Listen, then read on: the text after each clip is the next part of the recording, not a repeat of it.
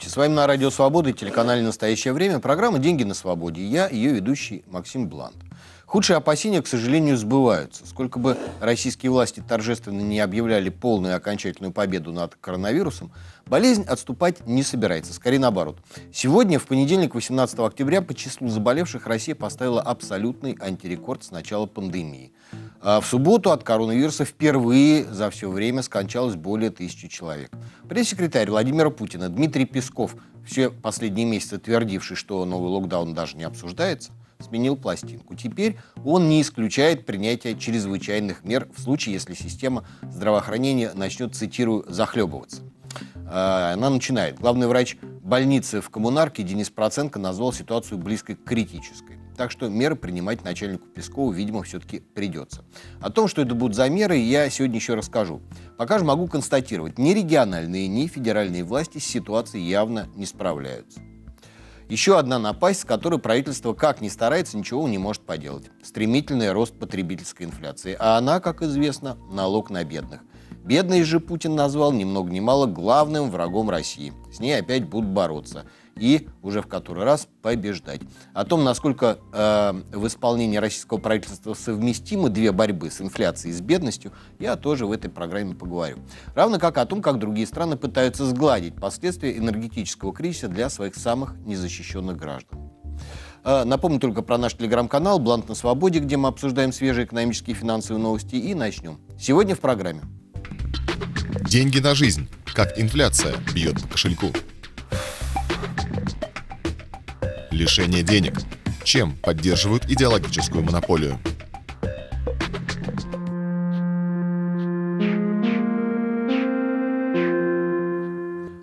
Начну с того, что мне представляется главным. Ситуации с коронавирусом, которая складывается сегодня в России. Сегодня, э, хотя бы потому, что это вопрос жизни и смерти, а ценность человеческой жизни невозможно сопоставить ни с какими деньгами. Как бы грубо это ни прозвучало, но мертвым деньги ни к чему. А, ну и тем, кто выживет, не избежать экономических последствий. Как краткосрочных, так и тех, которые будут ощущаться в течение десятилетий. О них чуть позже. А пока самые свежие данные в сюжете Алены Вершининой.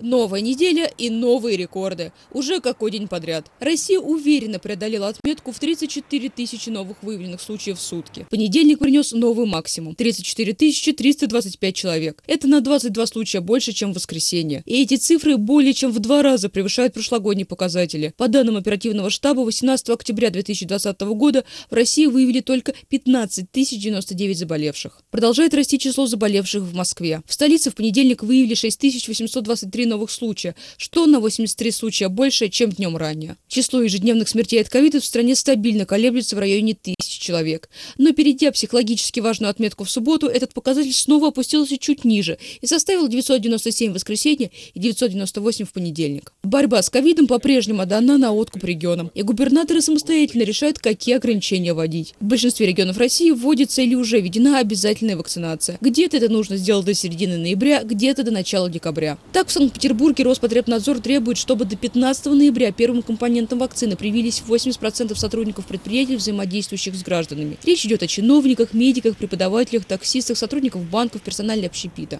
Второй компонент они должны получить до 15 декабря. В Воронежской области до 30 ноября должны вакцинироваться работники сфер образования, здравоохранения, соцзащиты, транспорта, МФЦ, госуслуг, торговли, общепита и бытовых услуг. В соседней Липецкой срок обязательной вакцинации сейчас 1 декабря. При этом более чем в 20 регионах некоторые общественные места можно посещать только по QR-коду. Где-то это кафе, рестораны, а где-то эта мера также касается торговых и спортивных центров, музеев, кинотеатров и даже зоопарков. Такие ограничения, например, уже неделю с прошлого понедельника 11 октября действуют в Воронежской и Курской областях и Татарстане. С понедельника 18 октября подобные меры начали действовать в Челябинской области. Там теперь нужно предъявить справку о вакцинации в виде QR-кода при посещении культурных, развлекательных и спортивных мероприятий численностью более 100 человек. Через неделю система QR-кодов заработает в Свердловской и Новосибирской областях. На Урале с 25 октября граждане без кода не смогут попасть в музеи, библиотеки, выставочные центры и на спортивные объекты, за исключением фитнес-центров. А уже с 8 ноября эта мера распространится на театры филармонии, концертные площадки, кинотеатры, ДК, салоны красоты,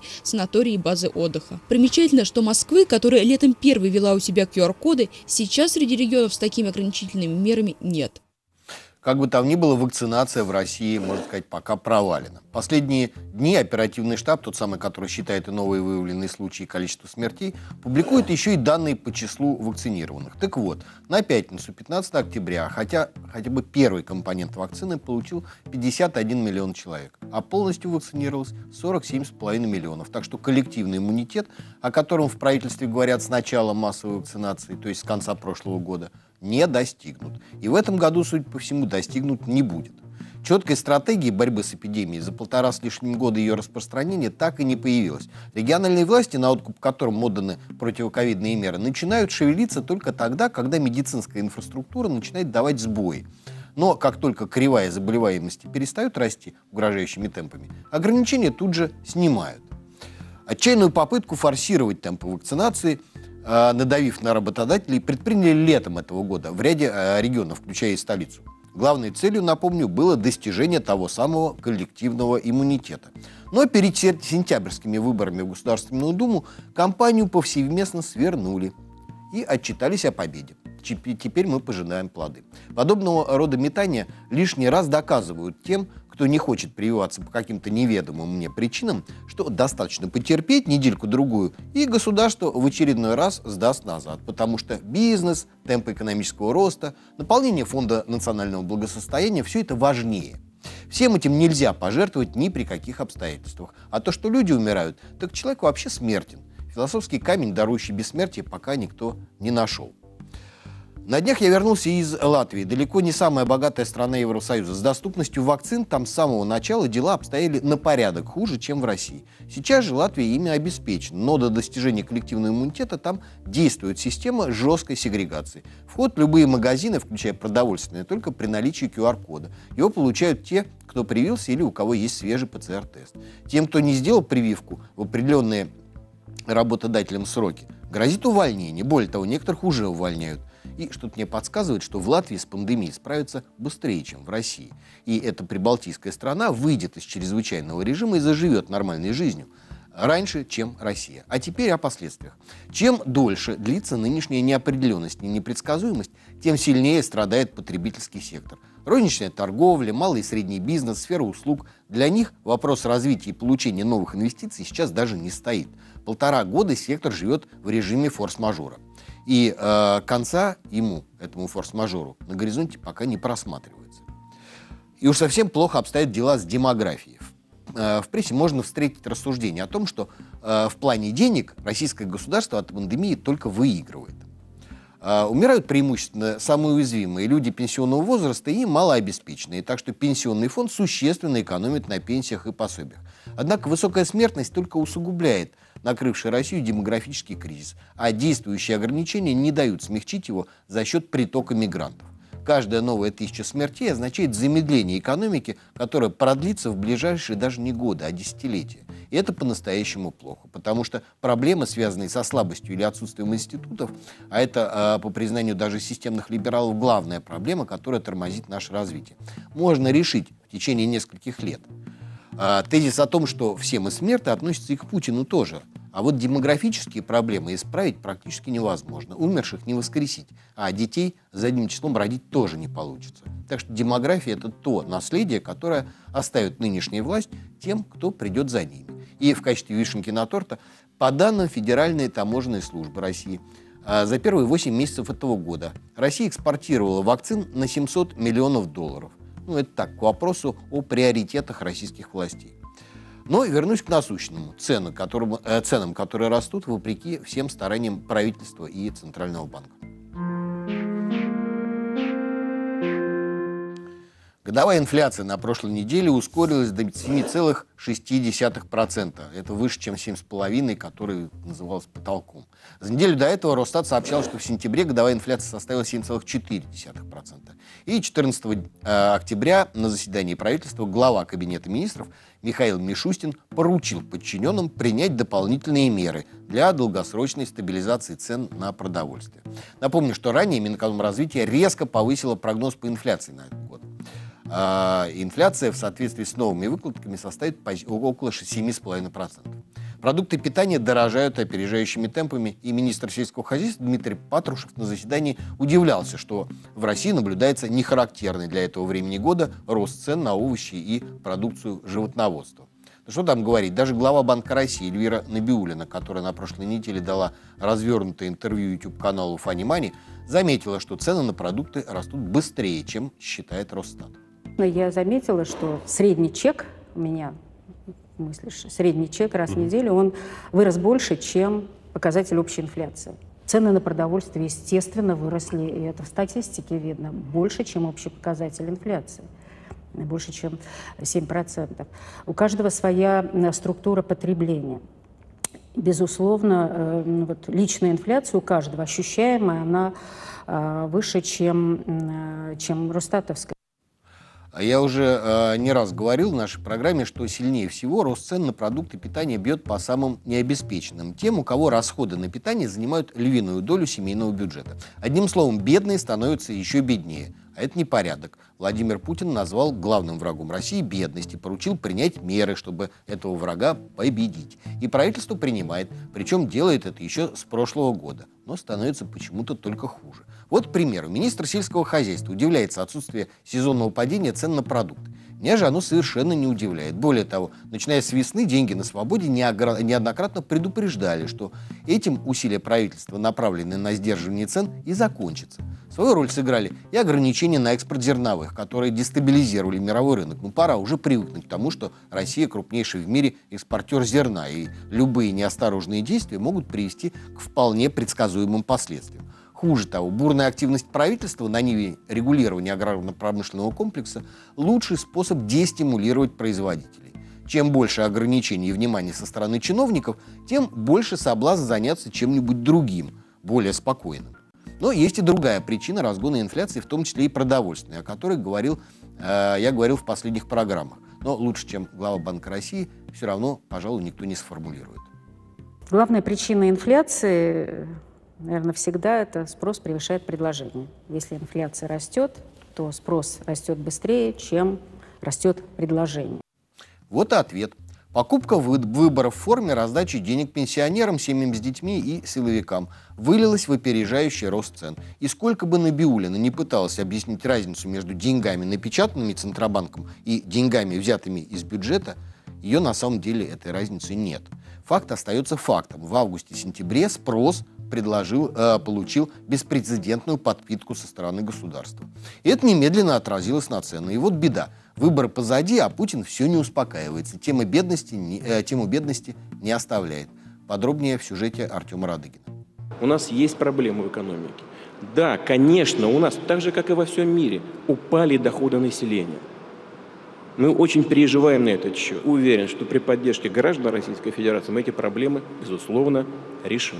Во время энергетического форума, который проходил в московском манеже с 13 по 15 октября, на вопросы, почему с каждым годом доходы россиян только падают, Путин ожидаемо отвечал, что виноваты непреодолимые внешние обстоятельства. То во всем мире подорожали продукты, то Америка печатает слишком много долларов, то что-то опять мешает культурной идентичности России. Вот Соединенные Штаты влезли в Афганистан – не считаясь традициями и культурой и историей афганского народа. Результат какой? Трагический. Опасность роста терроризма колоссальная. Распространение, э, э, распространение терроризма по региону и по миру возросла. Вот результат. Результат того, что не посчитались в свое время с реалиями э, этой страны. То же самое это касается любой страны и России. Высокую инфляцию, низкие доходы и постоянную коррупцию Путин списал на культуру российского общества. По его словам, курс которого сейчас придерживается Россия, постепенно приведет ее граждан к процветанию. У нас новая партия появилась в парламенте, новая фракция появилась в парламенте. Все, так же, как и в энергетике, а здесь особенно, должно развиваться стабильно, спокойно, без всяких выбросов негативные эмоции. Понимаете, все должно гарантировать интересы людей. И политическая система России тоже так же стабильно развивается. Для того, чтобы не допустить еще какую-нибудь революцию. Мы лимит свой на революции исчерпали. Нам нужна стабильная, спокойная обстановка, гарантирующая права и интересы граждан России и стабильное развитие экономики, э, социальной сферы. По словам Путина, в России с бедностью борются эффективно. Все, кому денег не хватает, получают соцподдержку от государства. Те же, у кого нет детей и пенсионного удостоверения, видимо, в представлении президента живут без финансовых трудностей. Мы это делаем целевым образом, обеспечивая дополнительные доходы семей с детьми, э, значит, пожилых граждан, мы это все делаем точечно и достаточно эффективно. На прошедшей неделе правительство как раз подписало указ о прибавках для пенсионеров с 1 ноября. В документе идет речь о дополнительных 4, 12 или 20 тысячах рублей к основной пенсии. Только далеко не все пенсионеры получат эти деньги. Надбавки в 20 тысяч обещают бывшим летчикам, по 4 тысячи шахтерам и по 12 тем, кому за 80. Но по данным ООН в России до 80 доживает только каждый каждый третий. Еще 34 миллиарда получат семьи с детьми. А, так вот, чем больше Путин будет давить на правительство, требуя победить бедность, тем активнее правительство будет брать под козырек, увеличивая размер пособий, индексируя все, что можно проиндексировать. Э, и тем активнее будет раскручиваться инфляционная спираль. Единственный способ это остановить – увеличить предложение. Не со стороны спроса действовать, а со стороны предложения. А для этого нужны инвестиции, причем желательно частные, потому что с советских времен государство на потребительский рынок старается не работать. И это правильно. Никакой госплан не способен выдать на гора качественные и конкурентоспособные товары, которые люди покупали бы не от безысходности и отсутствия на прилавках чего-то другого, а потому что действительно это было бы именно то, что им нужно. Но для инвестиций нужна как минимум определенность. С коронавирусными ограничениями, со ставками по кредитам нужен независимый суд и прекращение наездов со стороны силовых структур. Нужна налоговая стабильность, а не ежегодное отщипывание в пользу бюджета отовсюду, откуда только можно отщипнуть. Проще говоря, как в старом анекдоте, нужно менять всю систему – Справедливости ради, должен сказать, что инфляционная волна накрывала, на, накрыла э, не только Россию, но и весь мир. А неутихающий энергетический кризис и, как результат, сокращение производства в энергоемких отраслях по всему миру делает актуальной угрозу стагфляции – Подробнее об этом я говорил в прошлой программе, и в своих опасениях я отнюдь не одинок. На э, заключительной встрече министров финансов и управляющих центральными банками Большой Двадцатки, которая была на прошлой неделе, российский министр финансов Антон Силуанов предупредил коллег о рисках развития стагфляционного сценария мировой экономики. Это очень плохой сценарий. Однако э, его коллеги из развитых стран с 2008 года так привыкли бороться с дефляцией, что до конца не могут поверить, что злоупотребление печатным станком может иметь чрезвычайно неприятные, хуже того, долгосрочные последствия. Пока официальная позиция развитых стран заключается в том, что инфляция носит временный характер и слишком уж торопиться со сворачиванием э, ультрамягкой денежно-кредитной политики все же не стоит. Что до европейцев, они пока больше озабочены тем, чтобы защитить своих граждан от аномально высоких цен на газ. Вот сегодня в понедельник э, цена опять была э, 1300 долларов за 1000 кубометров на бирже в Европе. А заодно и спасти от полного коллапса европейскую энергетику. Подробнее о мерах, которые предлагают общеевропейские власти в сюжете Алены Вершининой.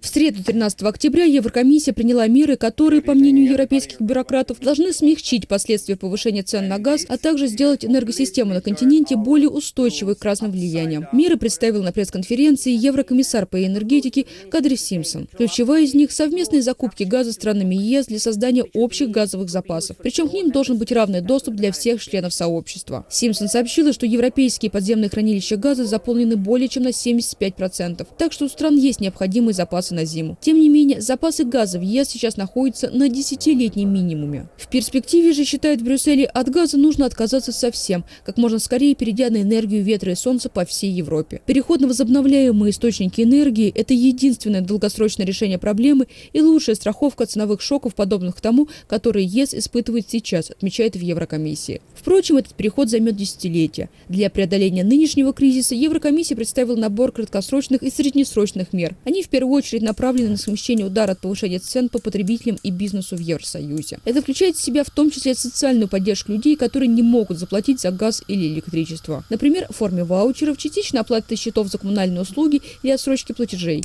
Еще одна предложенная мера – снизить налоги, ведь их доля весьма велика в плате за все те же газ и свет. Также Еврокомиссия советует защитить потребителей от отключения от сетей. Как отмечает коммерсант, во Франции ваучеры на газ для самых малоимущих граждан – это вполне привычная мера. Их может выписывать правительство региона в качестве меры поддержки. Сейчас французские власти также склоняются к тому, чтобы выдавать населению газовые ваучеры. Их будут распространять как адресную поддержку. Причем это будут виртуальные деньги, потратить которые можно будет только на отопление во время отопительного сезона. По данным Комитета по энергетике Еврокомиссии, 20 из 27 стран ЕС уже приняли или планируют принять некоторые из озвученных мер поддержки. Брюссель собирается финансировать их за счет средств, полученных от продажи эмиссионных квот на выбросы углекислого газа. Как пишет испанская газета «Эль Паис», речь идет о сумме чуть более 26 миллиардов евро. Все абсолютно предсказуемо. Было очевидно, что помогать будут, но на этот раз не вертолетными деньгами, а, скажем так, в натуральной форме. Ваучеры, талоны, отсрочки платежей за тепло, газ и электроэнергию. Толку от этого будет немного, инфляцию подобные ухищрения не остановят. Получится примерно как с беспроигрышной э, предвыборной лотереей имени московского мэра Сергея Собянина. Там тоже раздавали не деньги, а как бы баллы, которые можно было потратить на ограниченный набор товаров и услуг. Вот только сэкономив на чем-то одном, люди тратят сэкономленные деньги на другое, и спрос от этого не падает.